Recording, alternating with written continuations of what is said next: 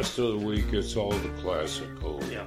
uh, music, you know. So, and it it just washes over me. I mean, I, I don't I don't listen with intensity for every note and stuff like that. It's it's background, uh, soothing background music for me, and. Uh,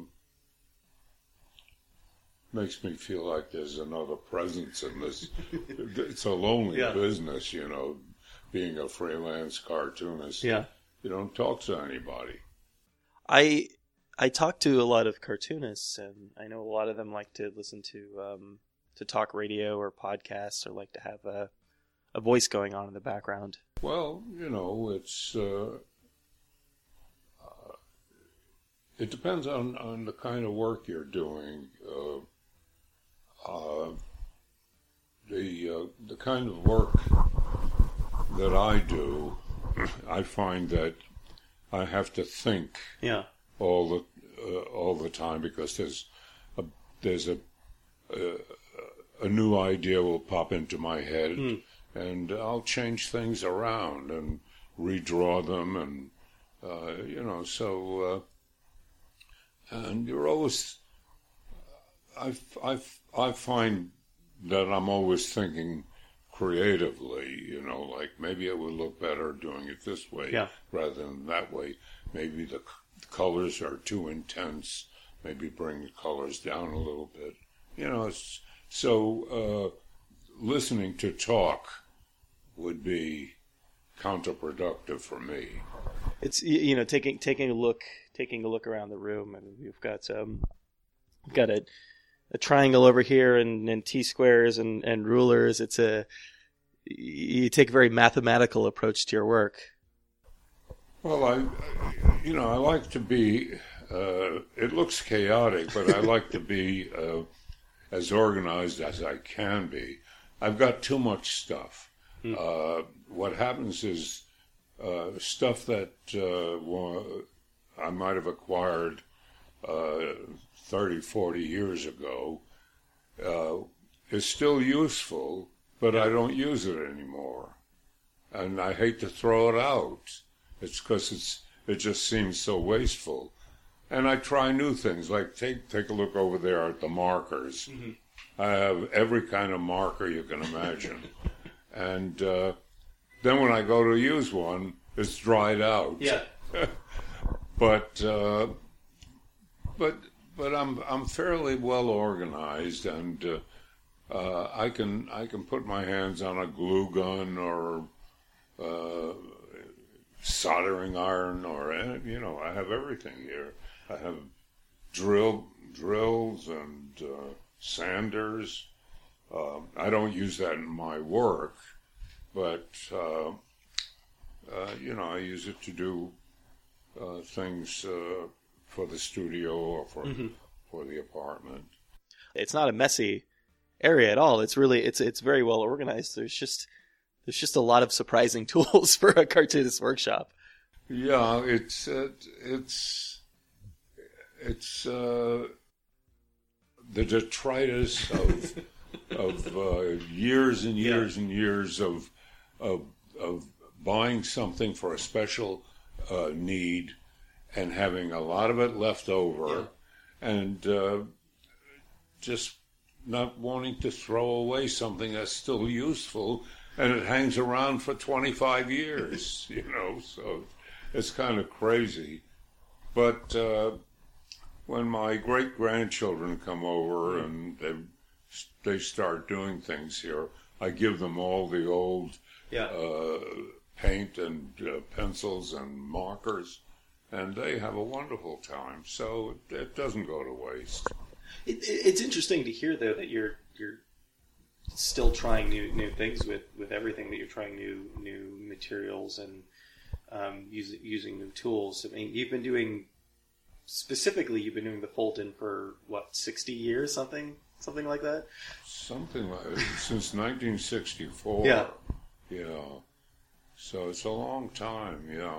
But it's you you're still constantly trying something different every time. Well, you know, as you go along, uh, uh, sometimes a special uh, a special need comes up. You know, where um, you have to paint out a whole area and put something else in there, and then you go uh, you you look for uh, a uh, paint that uh, will dry so that you can work over it without it blending into the the, the new colors. So uh, that's what, how I discovered acrylics, and of course I went out and bought a whole set of them. So, you know, so but. Uh, there is a bit of adventure involved, you know. You you uh, uh, you become bored doing this, doing things the same Yeah. way all the time. I mean, this is not science. Like, you can't go in a scientific laboratory. Uh, you can't um, uh, defy the laws of nature. But as a cartoonist, you can try all kinds of tricks. Yeah. I, uh, as a matter of fact, with the fold-in I have just uh, uh, finished, uh, I see an area that uh, it has it has um, uh, it's it's it, it, there are lights, and I want to and, and I'd like to show the the haze that uh, lights cause. Sort of, and the whole thing is painted with uh, gouache and acrylic. And I thought, hey, wait a minute. Suppose I take a yellow uh, pastel and a piece of cotton, uh, a cotton puff, and just uh, gently uh, scumble it in. I can I can create a halo around these lights, and uh, so you know, it's a, it's a tiny little bit of excitement, but but uh, if it comes out right, then you feel terrific about it. Do, you find that you're you're working on each of these up until the, the last second that you're you're still fiddling with them? Yeah, I I can. I probably could go on working on the same thing forever because there are always uh, little corrections that can be made. Um, uh, at at some point, you have to leave it alone. Yeah. You, you have to say, well, this is, you know, this is this does the job. Uh, sure, I could move these two figures over a little bit to the left and put another person in here. Uh, but what what will it add to it? Well, not if it's nothing. If it's something exciting, uh, sure. I mean, I, I would do it. But if it's just, uh, uh, you know, it's just putting an extra figure in that doesn't do anything, then why bother with it? I, I get the feeling with a, a lot a lot of artists, and, and I suspect that you're like this to some degree, particularly given the fact that you've been working in magazines for as long as you have. That um, that if it weren't for deadlines, that you might never get anything out the door. Well, uh, dead, deadlines are are good uh, because they uh, they work two ways.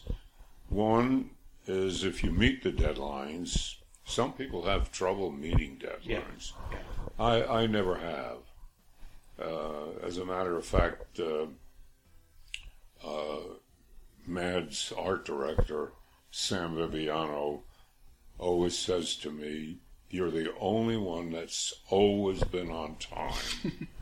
All these, you know, sixty-five years, and it's it deadlines uh, became an obsession with me, uh, but it works both ways. One, you keep your cust, you keep your uh, client uh, happy, and the other thing is uh, you go on to the next assignment, and as a freelance, uh, or what is now known as a independent contractor, uh, I don't have any uh, uh, any of the benefits that employees of, of a firm Yeah. have.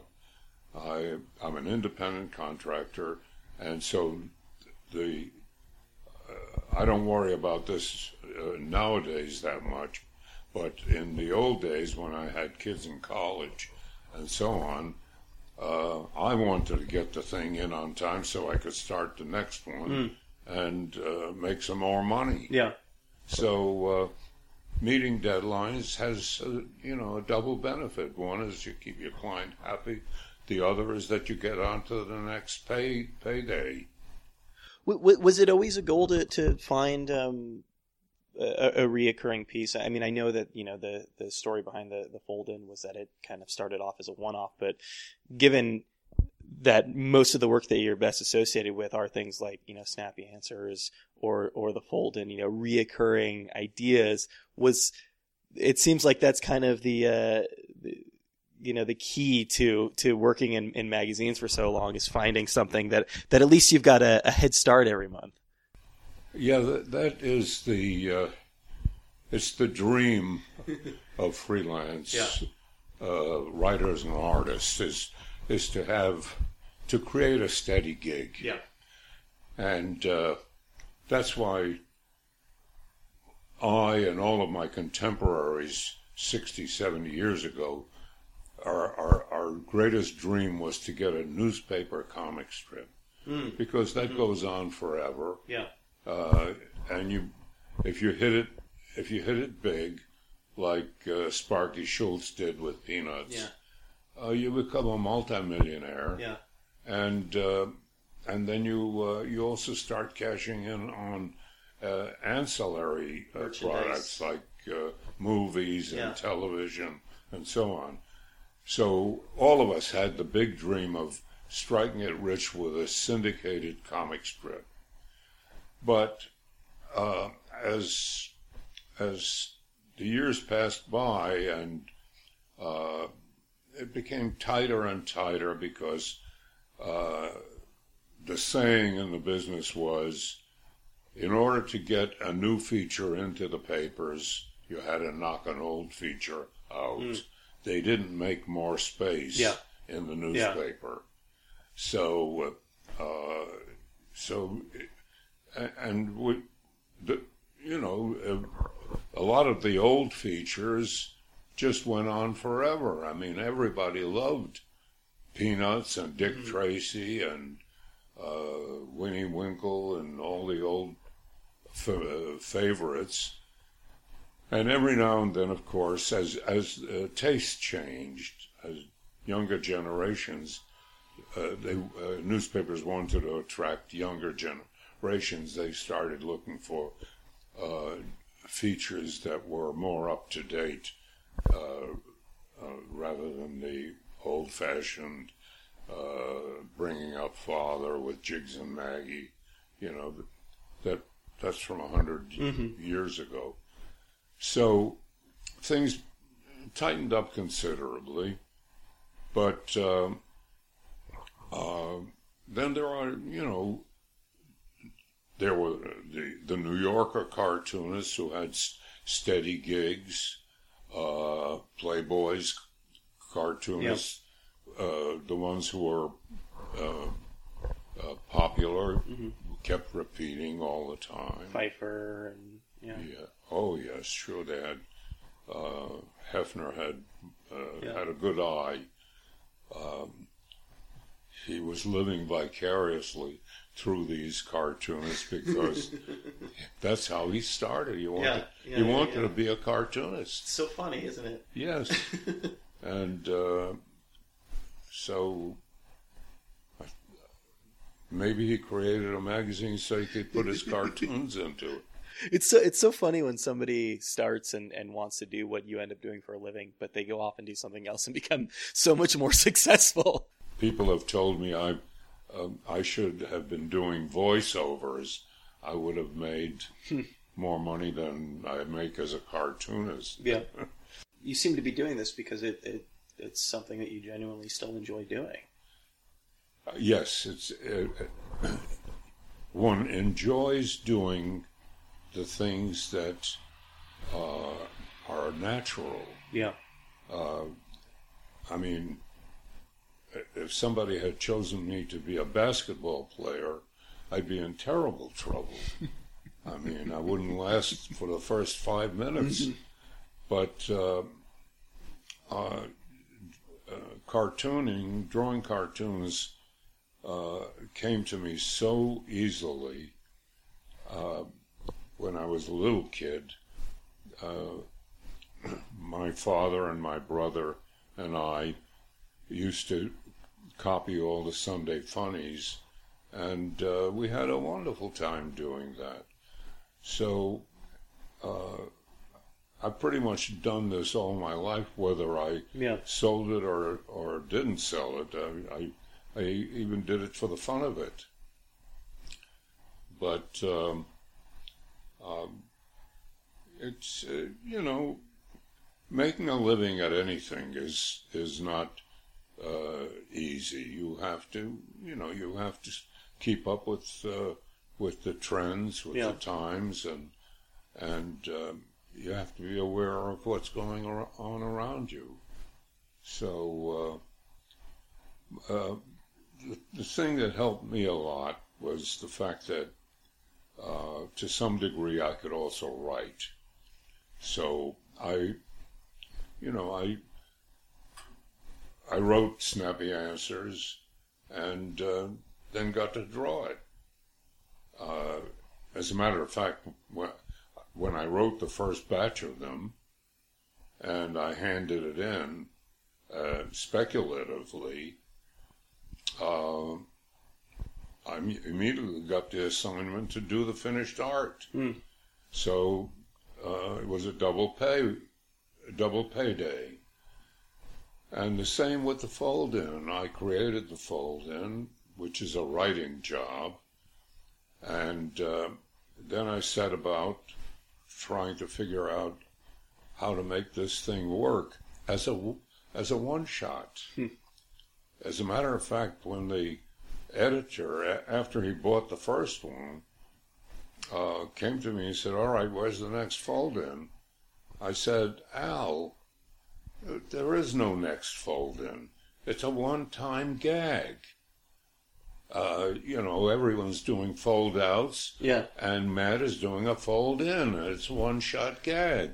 He says, I want another one. He said, and, and sort of jokingly he said, if you don't come up with another one, you can't work for me anymore.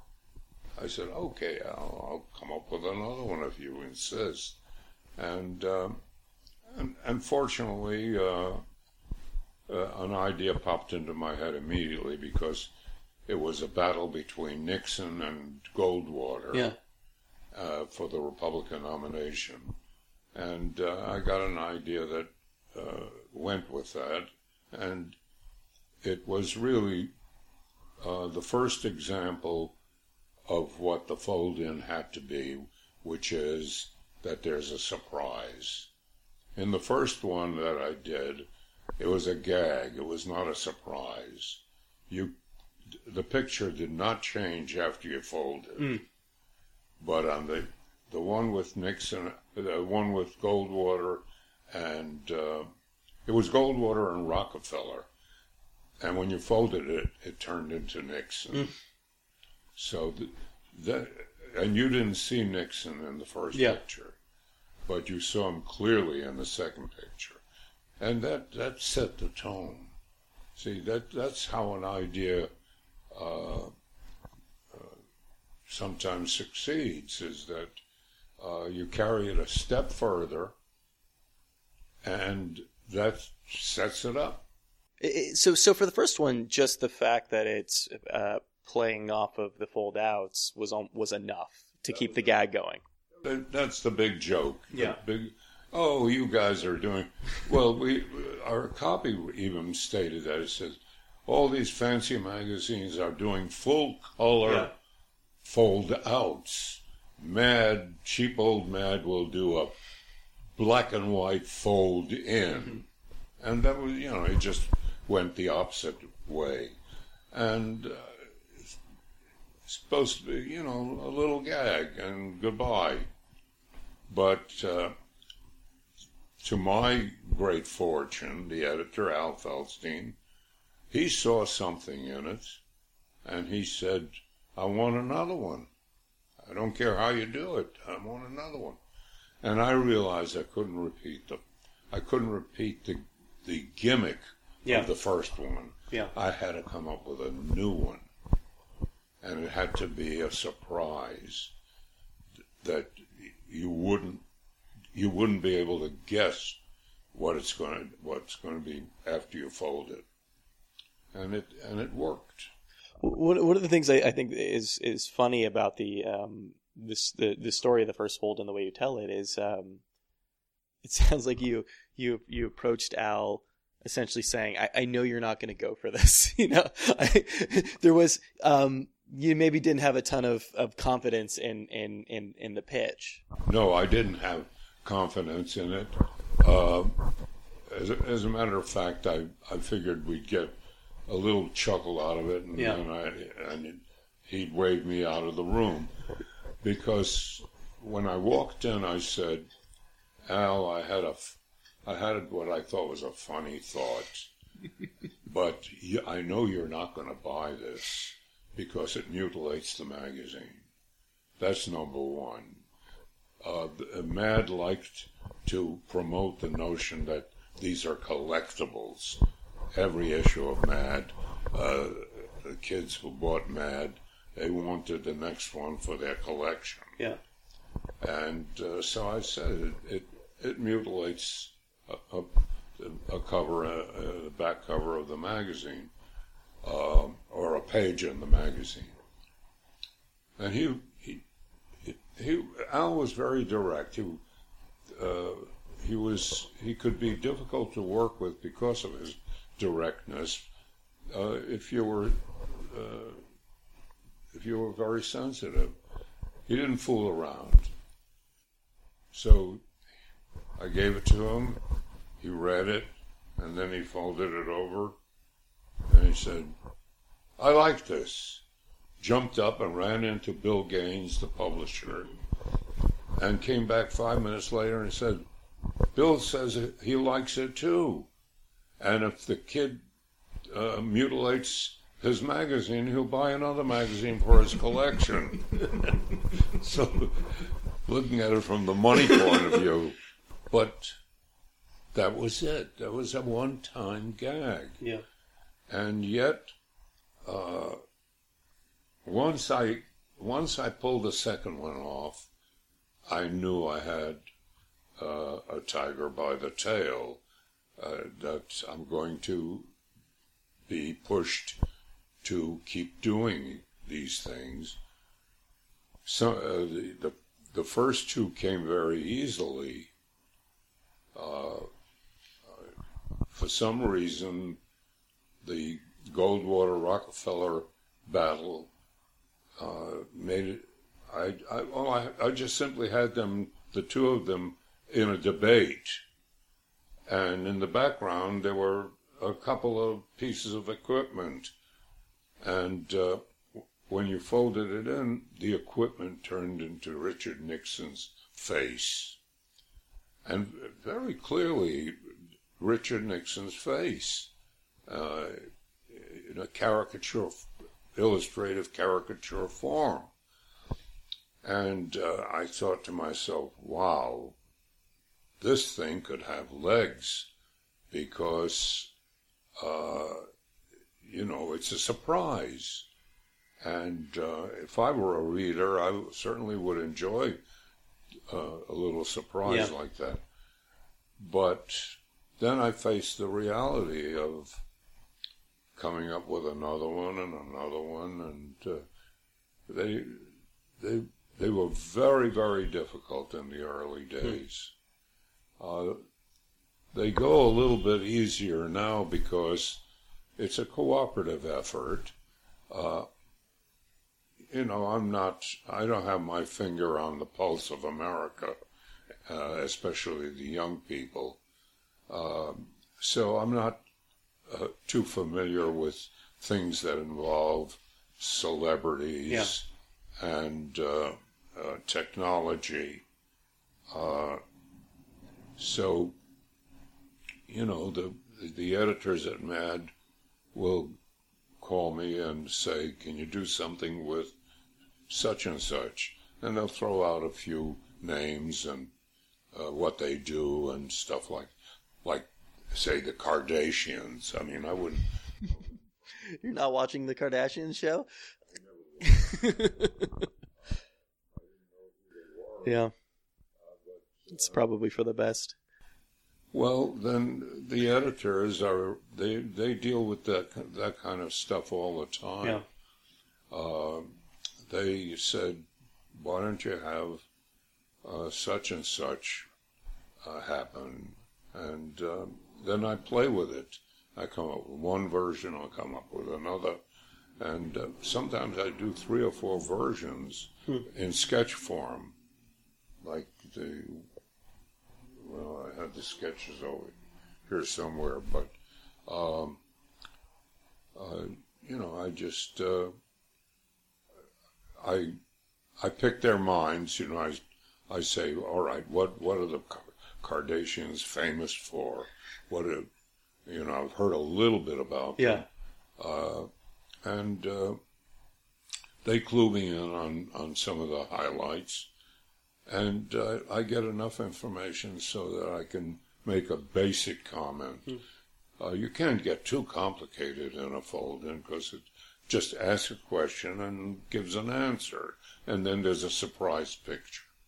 So you know you can't uh, uh, you can't write a novel with it. You know you just it's it's still a one shot gag, but it um, the surprise element is really uh, its major virtue. The fact that you are looking at one picture and then you bend a piece of paper Yeah. and it turns into another one. It's amazing that you cracked the code that quickly. Well, I uh, that's my job.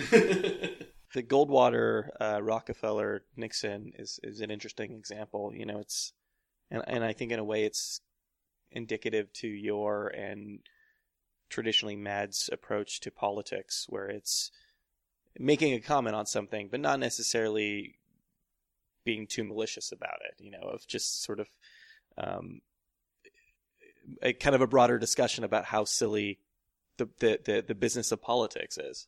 Yes, uh, you, you're absolutely right, Brian. Uh, Mad does not have an axe to grind. Uh, uh, of course, everyone in the world has their own personal view of politics, religion, and all the major uh, issues. But ma- the philosophy of, of the mad editors has always been uh, looking for the humor in uh, in ridiculous behavior, whether it's by politicians or whether it's by your neighbors or whatever. Uh, so it's puncturing balloons, really.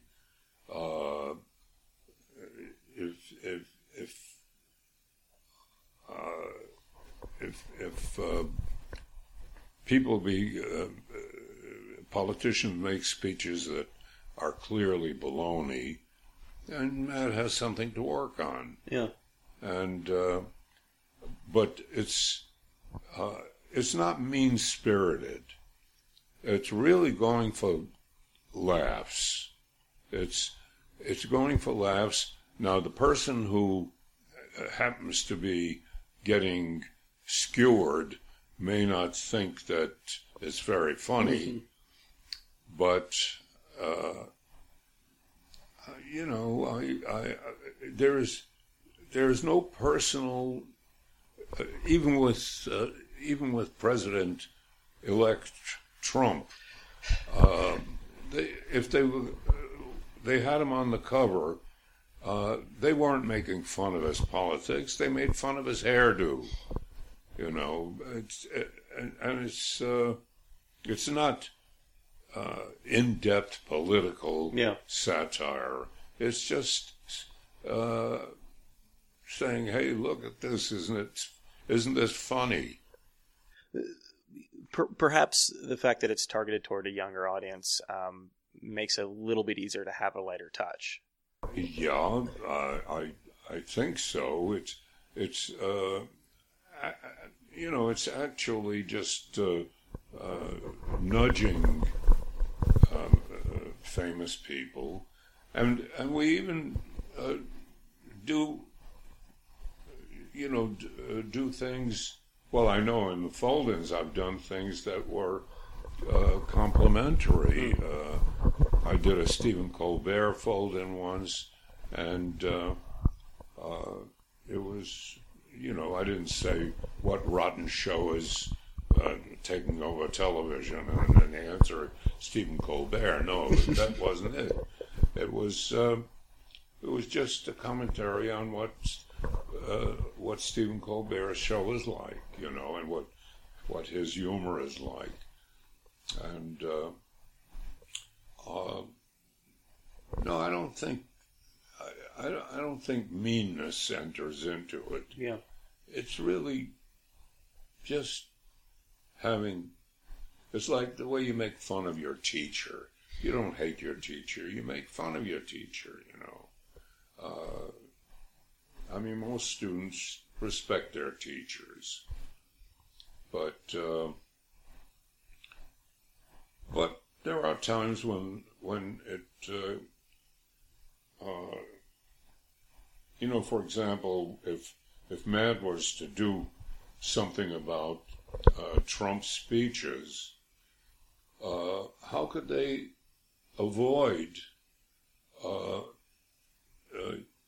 showing that his statements were not true Yeah. you know so um, you uh, you focus on that aspect of it to get uh, to get the humor of it. It's a tricky business. Uh, there's satire that's just mean and cruel and has no redeeming value, and there's satire that even the person who's being satirized can laugh at. especially when we're talking about politics, sometimes you're just angry.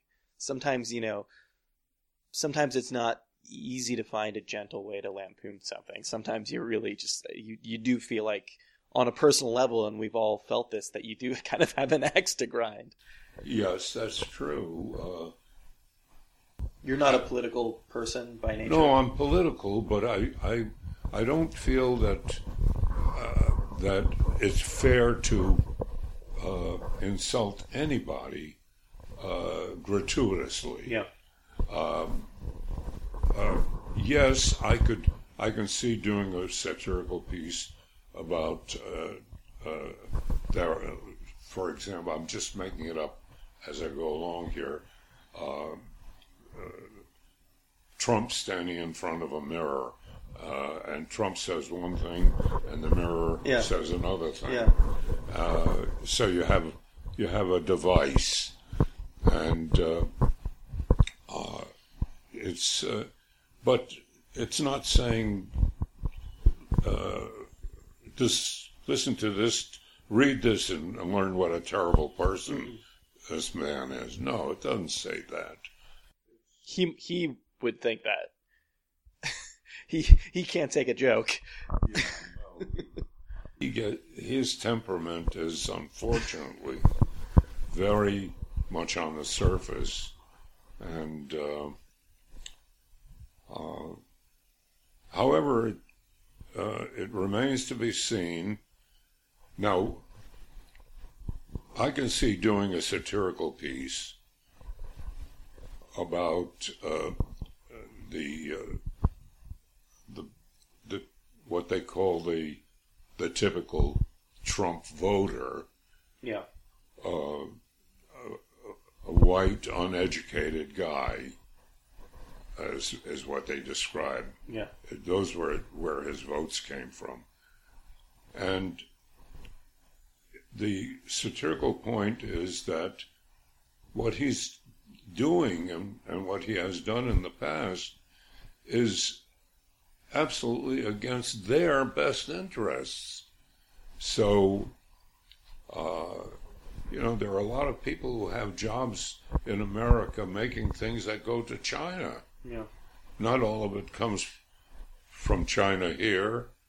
Uh, but uh, when uh, Trump uh, roused them up by saying, uh, we're going to stop exporting your job to China, uh, if you don't think, think it through, you realize that he may be exporting your job to China by cutting off the uh, market for American goods in China, mm-hmm. which you are making. Yeah. So, of course, it's complicated. I mean, in, in some instances, it uh, works to some people's benefit, and in some other instances, it works in the opposite way. But the general feeling among uh, uh, the economists that I've been reading, uh, they feel that the workers who voted for Trump to make their lives better uh, may be in for a surprise. You, you actually, I think, and, and you're touching on an interesting point about political satire, and this is something that people say a lot, and I think this certainly applies to your work, is the idea of punching up versus punching down. Um, you know, make, making fun of Trump is one thing, but you know, it's it's less, it's harder to be sort of tactful and res, you know res, respectful if you're making fun of poor voters. you know, it's it's not it's you know it's I your job your job is to kind of to to to to hit at the people in in, in positions of power in a sense. Certainly, making making fun of uh, workers who feel insecure about their future and their family's future, that that would be a stupid thing to do, and yeah. it's not something that we would do at MAD. Uh, but uh, you know, there are, and some of it is so complicated and heavy that MAD can't touch certain kinds of subject matter anyway. Uh, uh, this the, the, mere fact that uh, as a campaigner, uh, Trump railed against Wall Street, but now he's appointing nothing but Wall Street people to cabinet posts. There's something uh, upside down there, and um, I, I don't think it's going to be lost on the uh, the voters that he enticed into voting for him uh, when someone in their community, their their uh, that they respect, maybe their minister uh, or their priest or whoever says, "Well, how do you feel about it now?" Uh, he promised to get rid of the influence of Wall Street, and he's appointing nothing but Wall Street people. So you know, there's a lot, a lot of stuff to work with. But in a country as big as as the United States of America, uh, you'll never attain hundred percent happiness sure. for any group. Uh, it you know it just depends on whose cow is being gored. Uh, you know, some some if some one person gets uh, a terrific advantage, uh, it may be because a lot of other people are losing a, a, an advantage. Yeah. You know, it's the way of the world. I mean, you know, we uh, we're competitive. It, w- it would be nice to live in a utopia where everyone, but then the dirty word of socialism comes into it. Uh, you want to have a government that makes us all equal where Trump and, and you and I earn the same amount of money. Uh, nobody wants that society. Is it uh, at, at, at, at, at 95, having having seen as much as, as you have, having lived through as many presidents as you have, is it is it frustrating? Does it feel like you know that for all the progress that's made over the years, that it just kind of everything kind of slips back and and and and reverts, and that everything's cyclical to some degree? You know, after what felt like eight years of making some progress with the with the last president that we had, um, does it just feel like everything just kind of ends up going going back? That that everything repeats itself? Well, it seems that that's the way the world works. Yeah. Uh, the the greatest uh, apprehension that I have is that we shouldn't drift into a uh, uh, a controlled state. I mean, democracy is a very delicate concept, and uh, when you have uh, uh, a very powerful individual taking over and promising one group everything and another group nothing, uh, you know, you're setting groups against each other. It could wind up where, uh, you know, before Hitler took over in Germany, German, Germany was a very, very civilized society, highly educated. Uh, I mean, not everybody, but uh, certainly uh, they had a lot of uh, educated people and a lot of functioning industries. Uh, they did suffer from the uh, punishment after World War One, mm-hmm. and that probably had more to do with Hitler's rise than yeah. anything else. But uh, then the depression mm-hmm. came and hit, hit, them as well as uh, yeah. the rest of us. So, uh, by uh, finding scapegoats like uh, uh, Jews and Gypsies and others, non-Aryans, and uh, you know creating that kind of havoc and uh, and creating an army of stormtroopers, uh, you could take over a country, and they did, and then they marched and took over other countries as well. So uh, that was a very dark period in the world's life, uh, and for me personally, having lived through that era, I, I, as a matter of fact, and my brothers were rescued uh, pretty close to the uh, uh invasion of uh, Lithuania. Uh, we left a li- just a little bit before the invasion, and and of, and of course, uh, everyone there was everyone we knew was was murdered.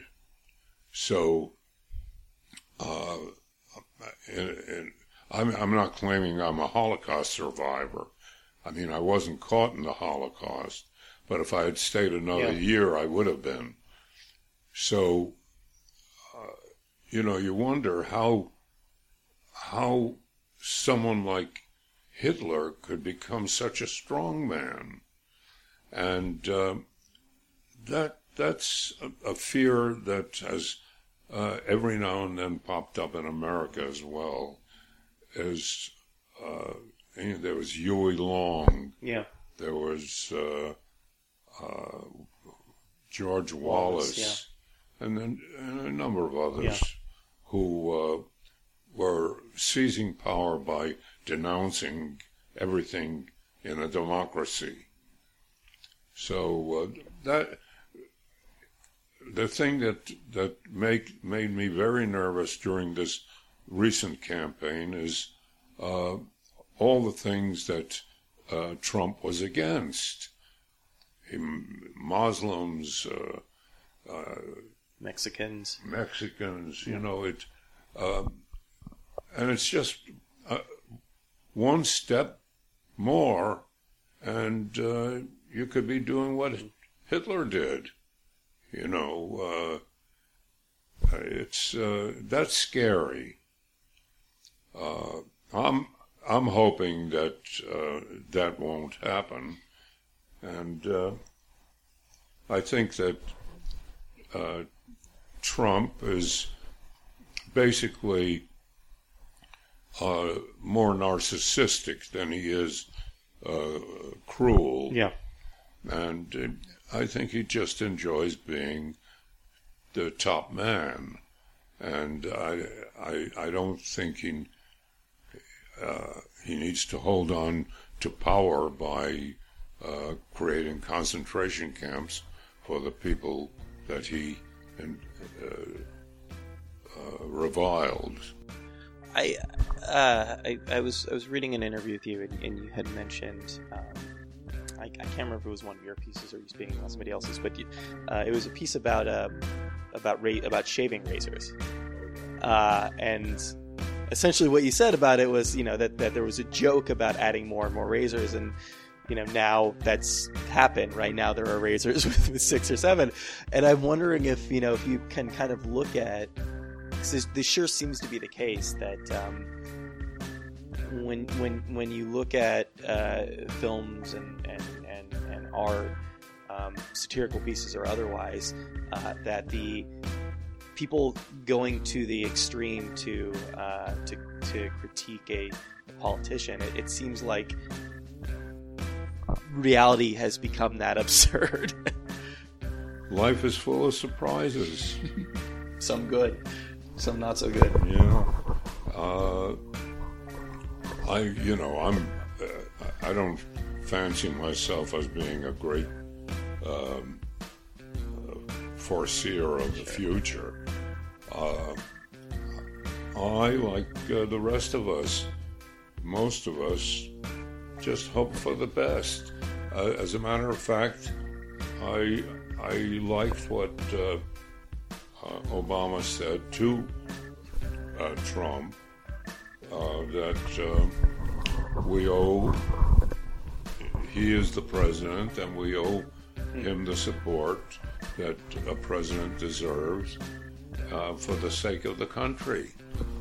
And uh, that's true.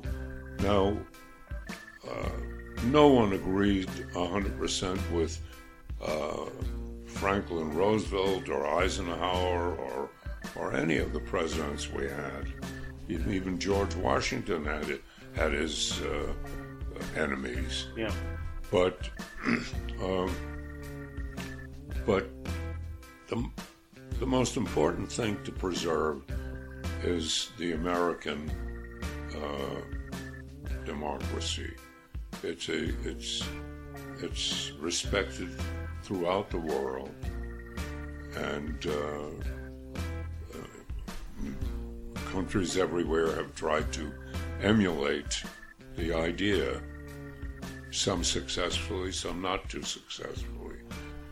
So, uh, as far as I'm concerned, I just want the American democracy to succeed, and that means that uh, Trump has to succeed because I don't I don't want uh, Trump uh, you know, excoriated simply because he is uh, he's a Republican and I'm a Democrat. I mean, ultimately, we become part of one country uh, after after the election finishes, and uh, uh, he's had a successful career with some bumps in it. yeah, he's some of his uh, yeah. projects have failed.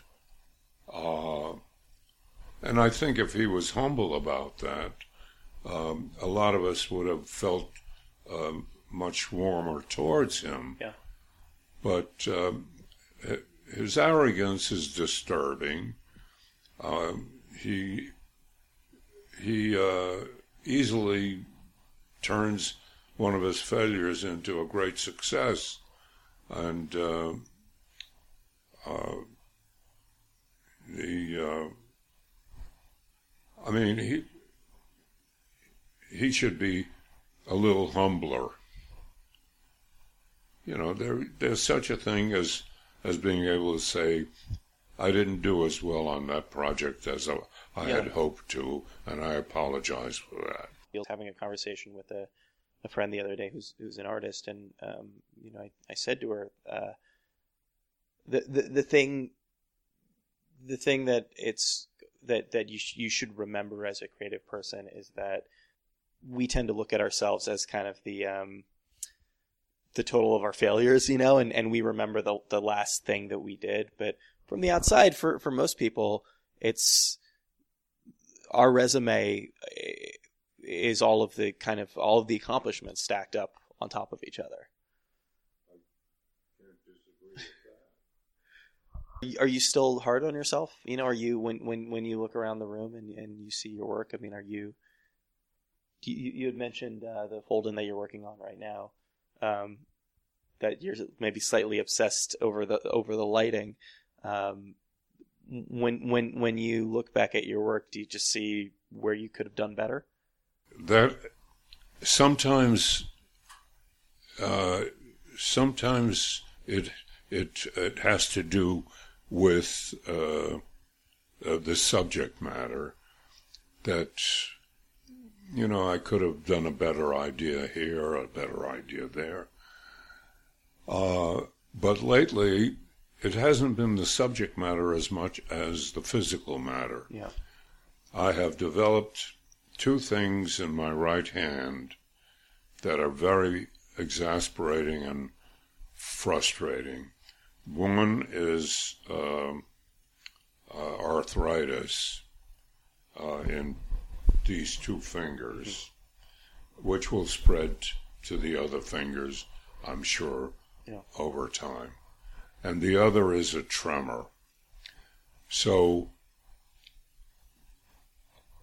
uh, I have, it takes me a, a long time to draw a figure that I used to knock out in about five seconds. Yeah. Now I laboriously have to work on it. And the physical constraints of old age, uh, and I'm hanging in there, but I'm complaining. You're probably doing better than you thought you would at 95.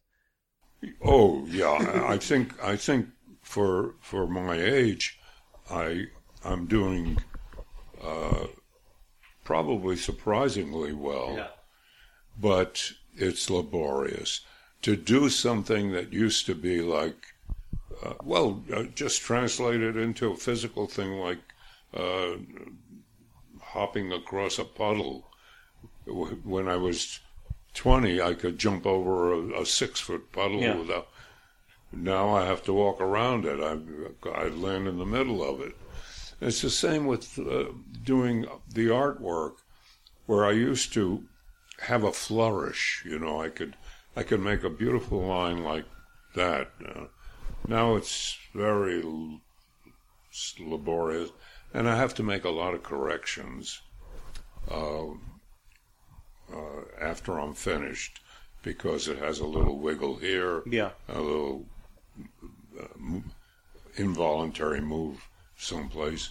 It's it's la- more labor intensive now, but what uh, an advantage that I still have is that the mental image that I, I uh, an artist can't just close his eyes and start drawing. You have a mental image of what you're going to put down on the paper, on the canvas. So my mental images are good. It's just getting my physical Yeah. uh, uh, hands to uh, follow my mental image, and that is a strain. And uh, but I, uh, but I, I battle it, and it just takes me twice as long to do a job as it used to. Uh, it's frustrating because I uh, you know, you you want to get on with it, you know, not just dawdle and make corrections and fix things. Uh, so uh, I'll keep doing it as long as I can, uh, but there will be a point, and I guess it'll it'll probably be in the not too distant future, to put it mildly, when uh, someone at MAD is going to say, "What's this squiggle doing here?" You know? Do the pieces take on more import, um, given the fact that a that they just take that much longer to produce, and that b that you know you, you at this point kind of have a finite number left in you. You know, there's only so many more of these, right? That um, that you're you're going to produce. Does that make each one of them a little little more important? Uh, they're not all the same. Uh, this particular one has a zillion little figures in it. And I don't like to uh, just uh, step and repeat figures that that all yeah. look alike. I like to give each one uh, its own uh, character, as if it's as if it was a photograph uh, in a uh, yeah. of a crowd, and so.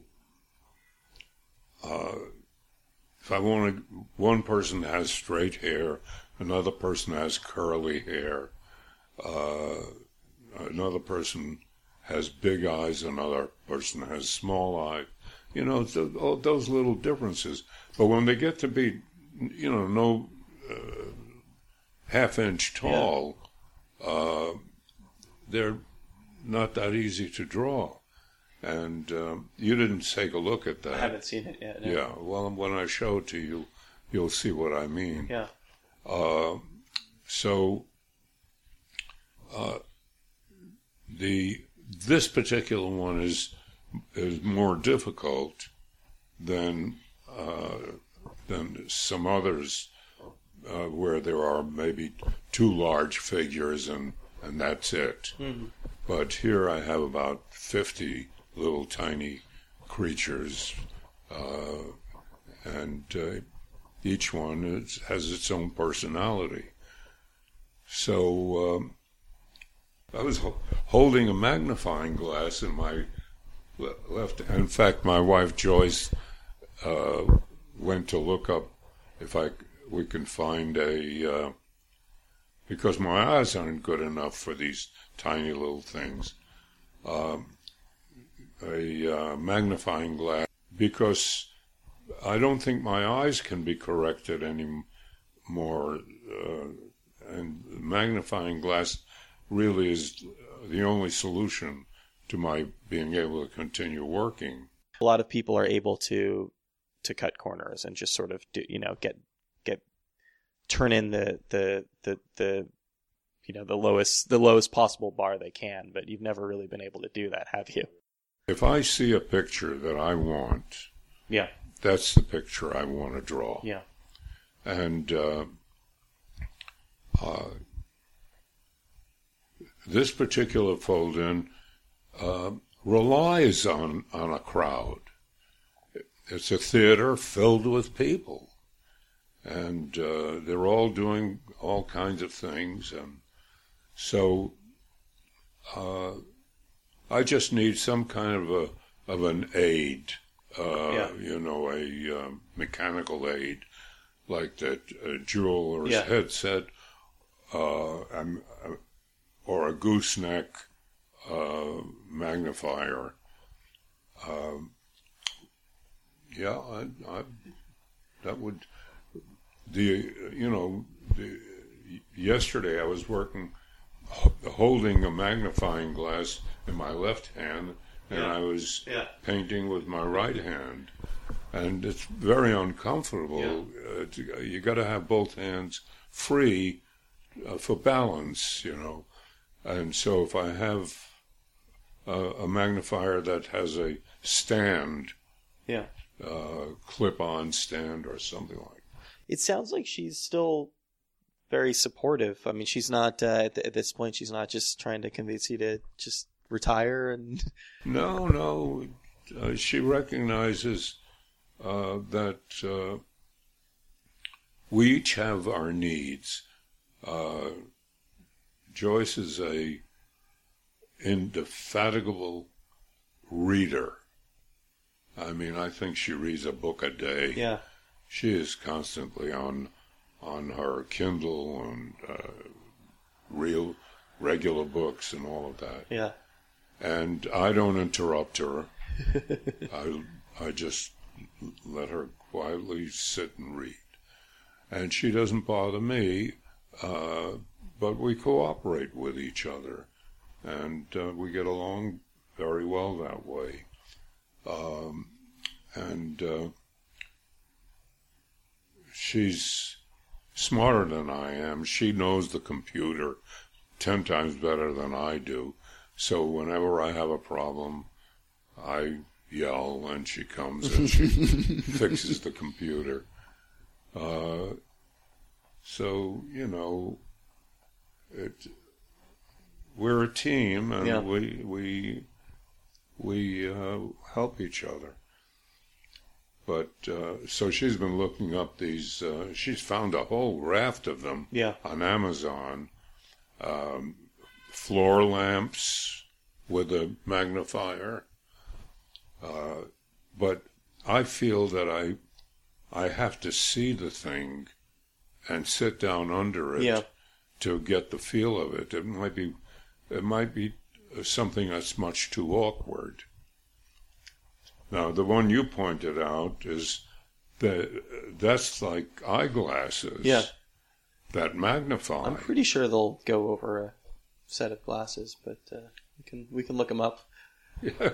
So it's um, are, are you are you solely working on the the fold-ins at this point? Is that pretty much what you're up to? Yeah, it, it's pretty much. Although I did a special page in color for Mad last a couple of weeks ago, um, I'll do a special project here and there. Yeah. But because the fold-in takes me so much longer now, from uh, g- getting approval of a uh, idea sketch to the finished product uh, is about two weeks. So that doesn't leave a lot of time Yeah. uh, because I have other things to uh, take care of, and uh, and I need a little bit of rest every now and then. So because it gets it's very tiring to uh, bend over a drawing table all day long. I think it's probably tiring being 95. Yeah, well. I'm closer to 96 than I am to 95. You'll get your second wind Yeah. you hit 96. it, working is Yeah. important to me because I can't. I, I, I kid my uh, my wife Joyce with by saying, uh, "I'm I'm a producer, not a consumer. I'm more comfortable producing something than I am just sitting around consuming other people's work." Yeah. So, and and you know that that is a a, a character uh, thing. There are there are people who uh, enjoy consuming television, uh, networking on computers, and uh, reading and all, uh, doing all the consumption stuff. And there are other people who like to build something, to make a chair or a cabinet. Yeah. And uh, I fall into the making things category. Um, when I had a house, I had a workshop, and I had something called a shopsmith, which was a five five tools in one, all, all professional quality tools, and I made, you know, my kids' furniture, their my daughter's dollhouse. Uh, you know, I'm I I I'm, I made storm windows. uh, you know, I I enjoyed working with my hands and uh, adding whatever creative uh, ideas I could into it. Uh, for one thing, I could design things and then make them. Uh, having been able to work work on this and continue doing it for as long as you have, do you think that's contributed to the fact that you're still as alert as you are? Do you think that that's kind of helped that that might have added a few years to your life?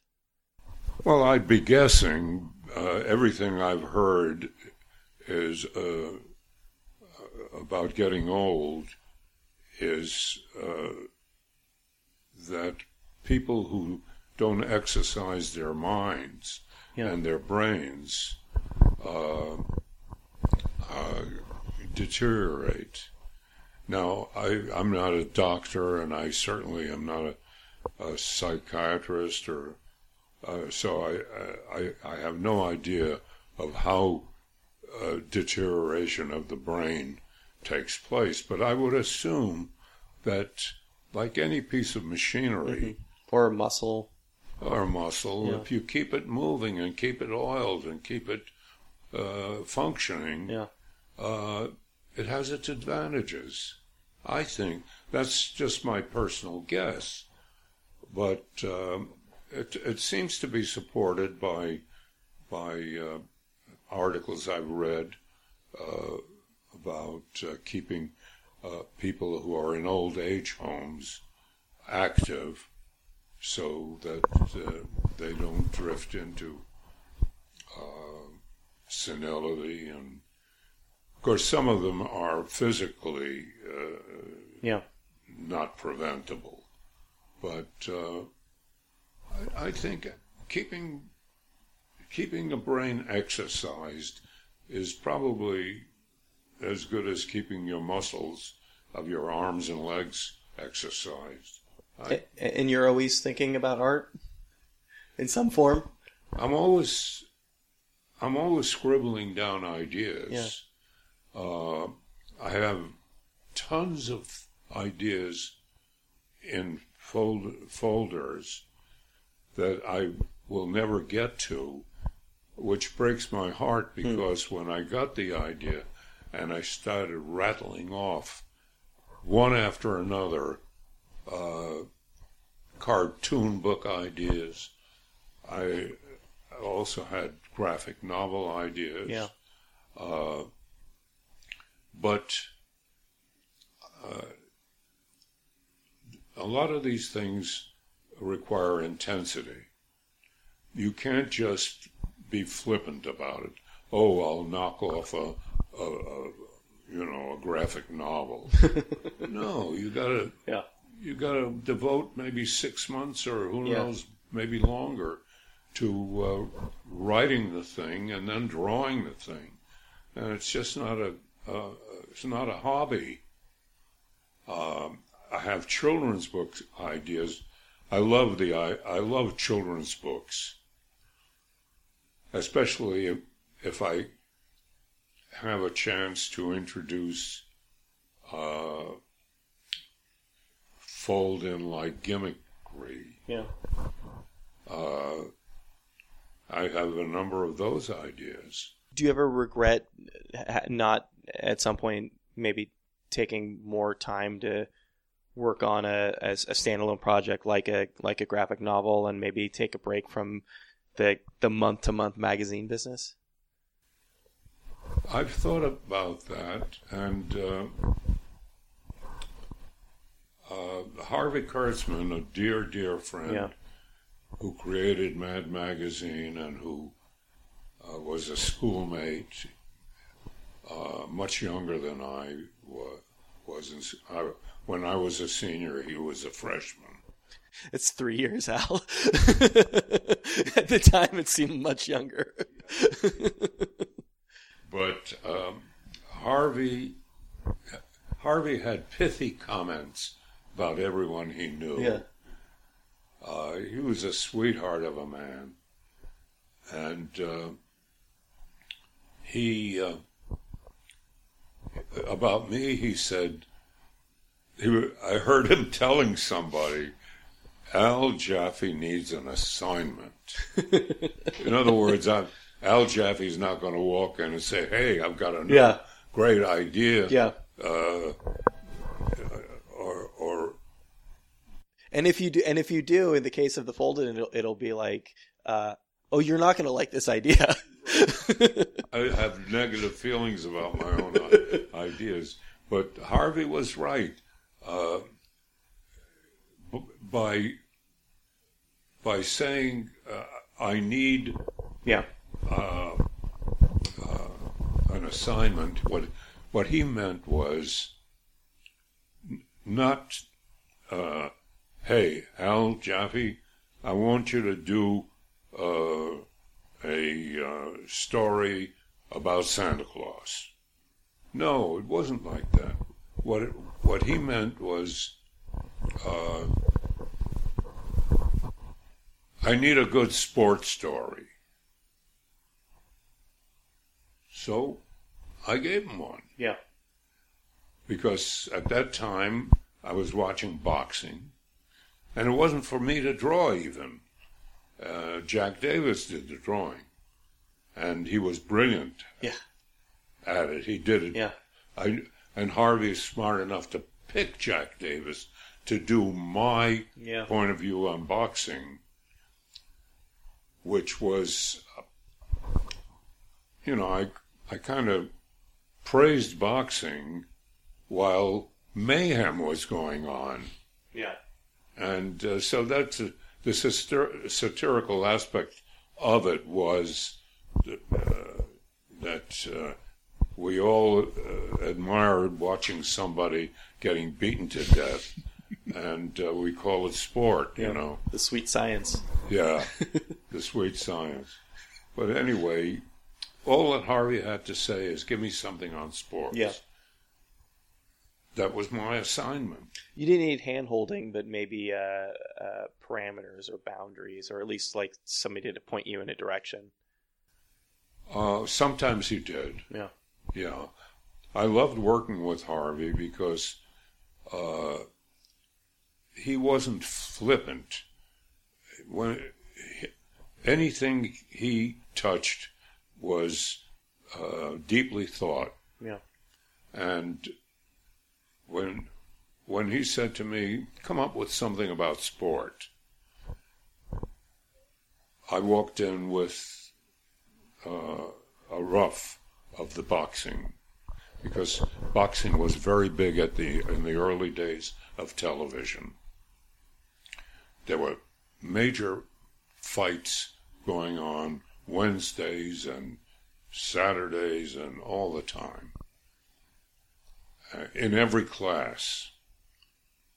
And uh, I was fascinated with it myself until I started to feel the brutality of it, uh, which took a while.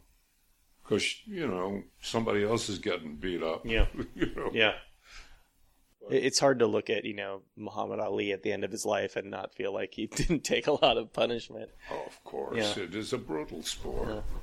Uh, they try to, uh, uh, uh, you know, sugarcoat it by calling it the manly art of self defense. It is not the manly art of self defense. It's a bunch of brokers who get Yeah. two guys like as if they were uh, putting on a cockfight and uh, throwing them together and uh, beat each other's brains out. It's a good thing you became an artist. Right.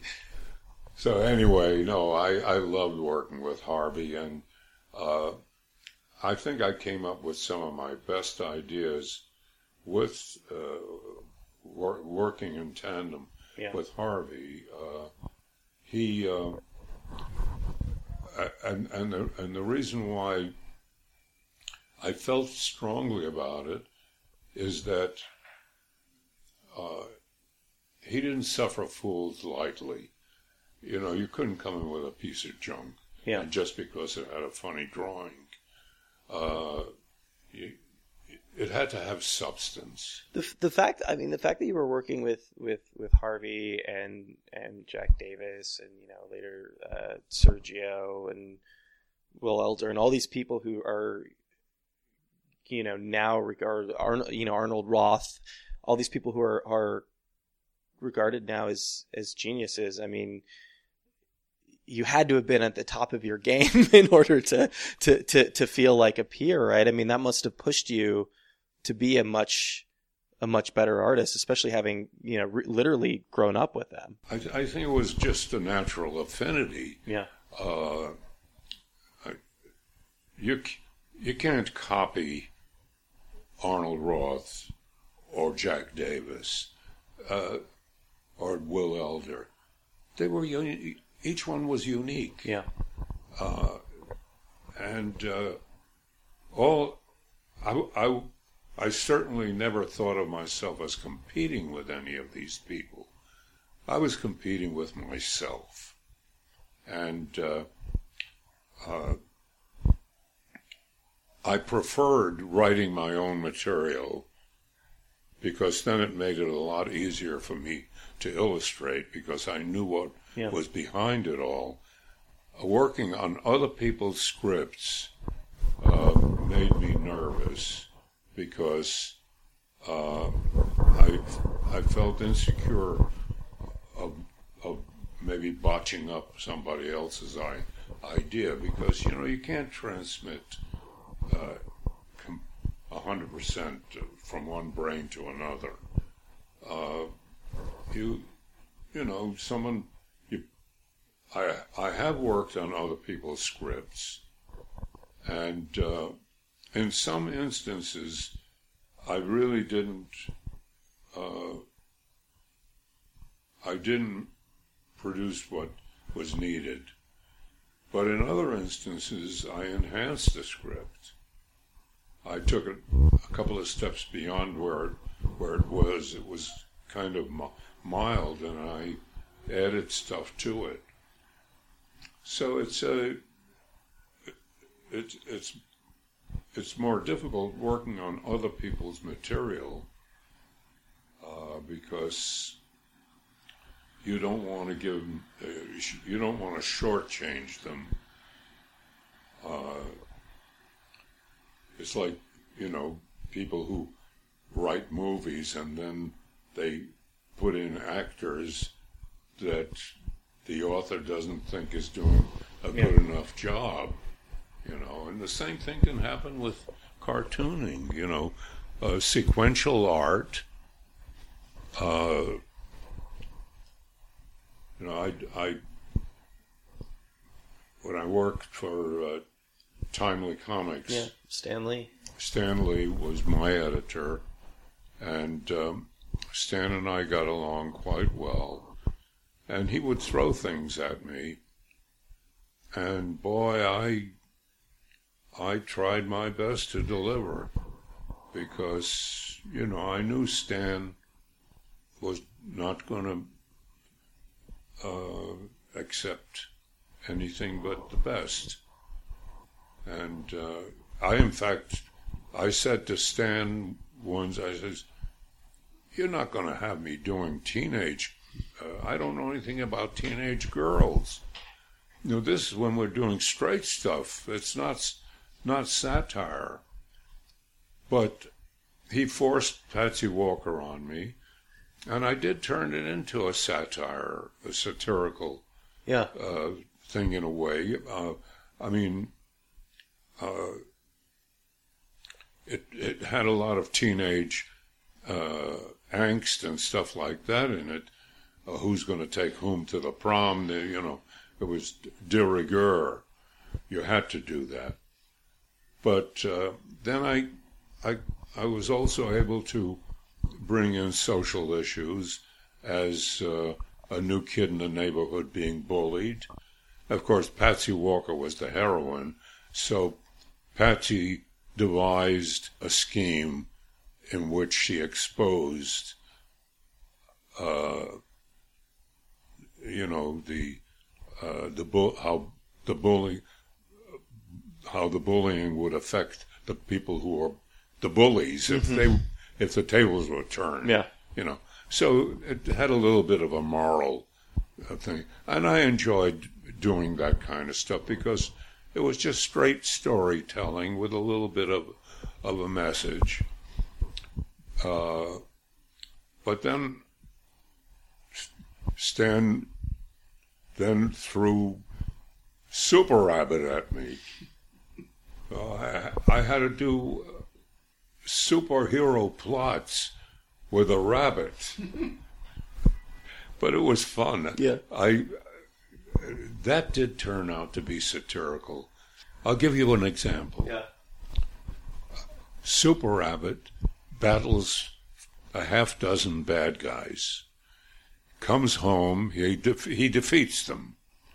Comes home, and he looks in the mirror, and his cape is torn.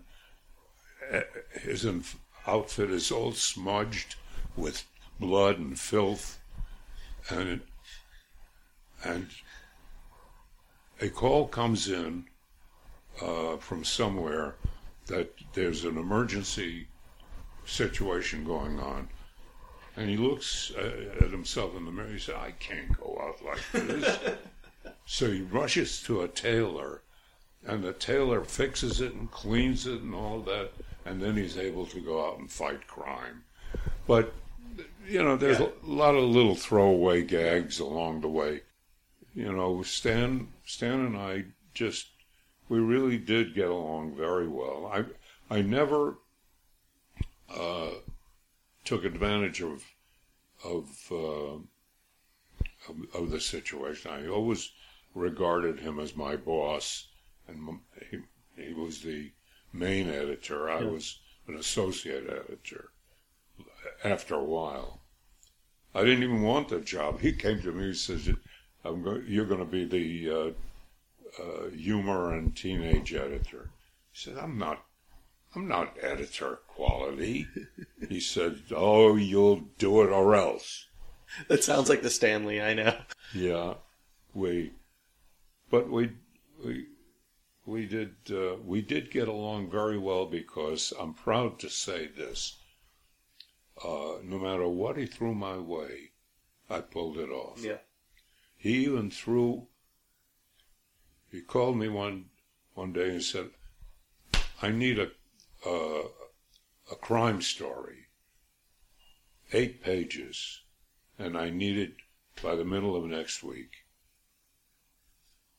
So I said, "Well, what kind of a crime?" He said, "I don't care. You make it's it's going into one of our detective magazines."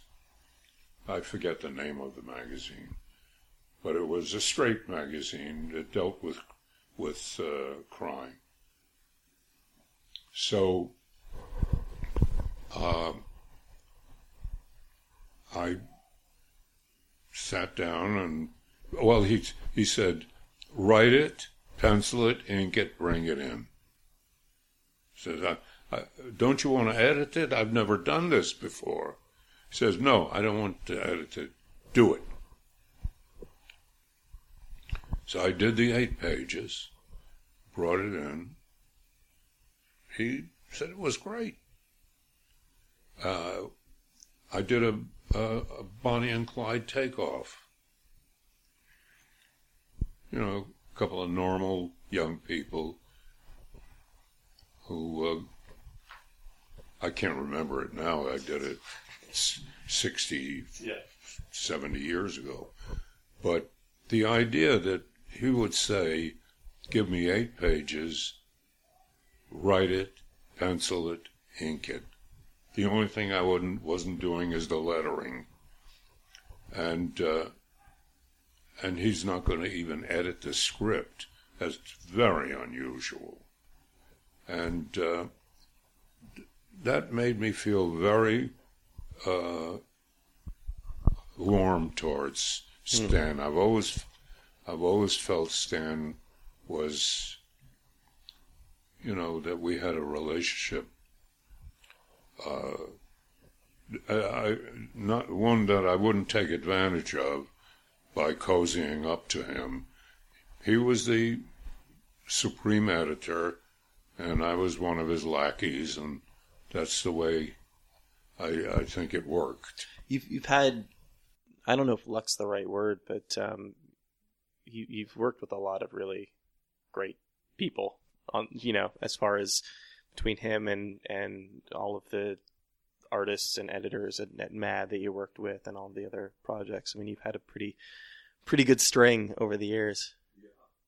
I've been very fortunate to uh, uh, have not only some of the best artists and writer Yeah. colleagues, but uh, uh, to even had a, a, a little bit of a social relationship to many of them, and uh, it's it's it's been, you know, all in all, it's been a wonderful uh, life. There have been a lot of pressure, times of pressure.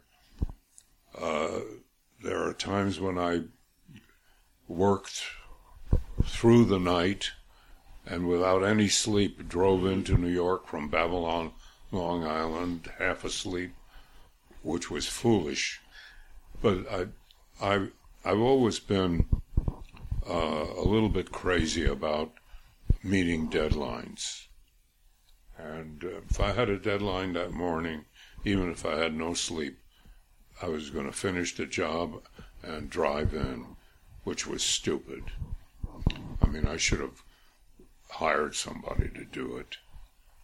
Uh, but anyway, uh, the the rewards really have been uh, not so much financial, uh, although I'm, you know, I, I'm not complaining about uh, finances.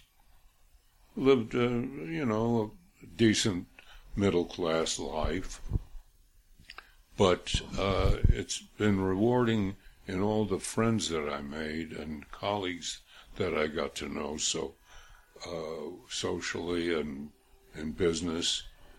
And all in all, it's been a wonderful trip.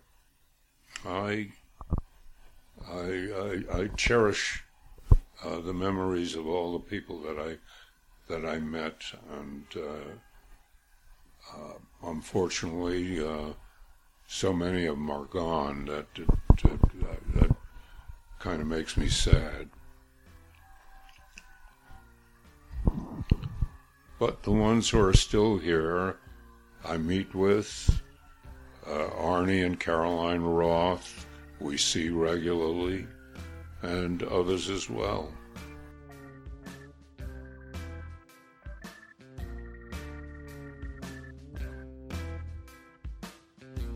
Hey everybody, it's Brian. I am uh, just just back from Las Vegas, Nevada, uh, getting over one of the, the worst colds that I've had in recent memory, and slowly slowly regaining the use of my voice. Uh, good to be back in New York. Glad to be back, bringing you guys episode 200. We recorded this uh, about a month or so in in Al Jaffee's studio in Manhattan. Um, thanks to Jeff for uh, for setting it up, and thanks to Al for sitting down. You know, we uh, obviously wanted to get somebody really special for episode 200. Uh, for those of you who've been listening for a while, know that uh, episode 100 we had uh, John and John from They Might Be Giants, who meant a lot to me growing up. Were uh, one of the first. Uh, one of the first my bands that I that I ever ever got into, and, and really, for better or worse, set me down a, a certain musical path. And I think Mad Magazine is is the same for a lot of people. It's it's really funny. Um, about a week or so before we recorded this interview, I recorded a, another show that's coming up